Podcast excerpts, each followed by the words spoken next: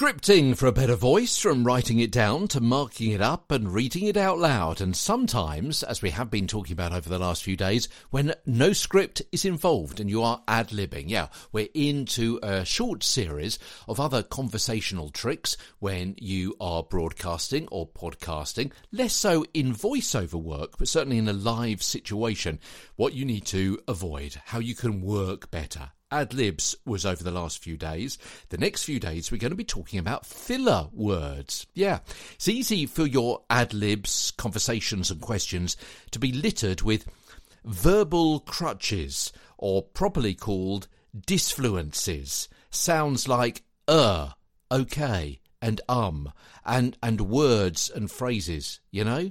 I mean, you know what I mean? Kind of thing. Actually, basically, literally, right, sort of, so, and the like. And indeed, like, as well. Because that's another filler word that people have identified more recently, coming more and more into the language, as you're probably aware. We're going to be looking at like tomorrow, incidentally. Is it such of a bogeyman as you might think it is? Okay, we'll discuss that tomorrow.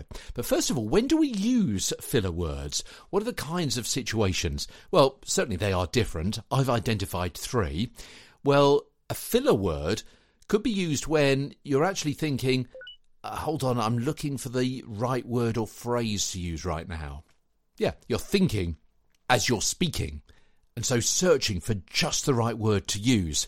Or it may be that you're thinking to yourself, I'm being careful to explain this thought so I don't offend.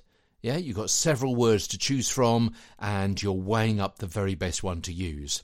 Or you may be using a filler word or a series of words because actually you're thinking, I'm still holding this conversation, I'm not finished yet. Yeah. Have you ever come across a nervous speaker giving the impression of fluency, wanting to fill every silence with sound, any sound, perhaps when they're poorly prepared or they're trying desperately to think of what to say and they won't give way? They keep talking and talking and talking, and they don't want to cede the ground to you. They don't want to give a chance of a pause so you can interject and interrupt. So they're going to keep on talking even if some of the words are just filling the silence.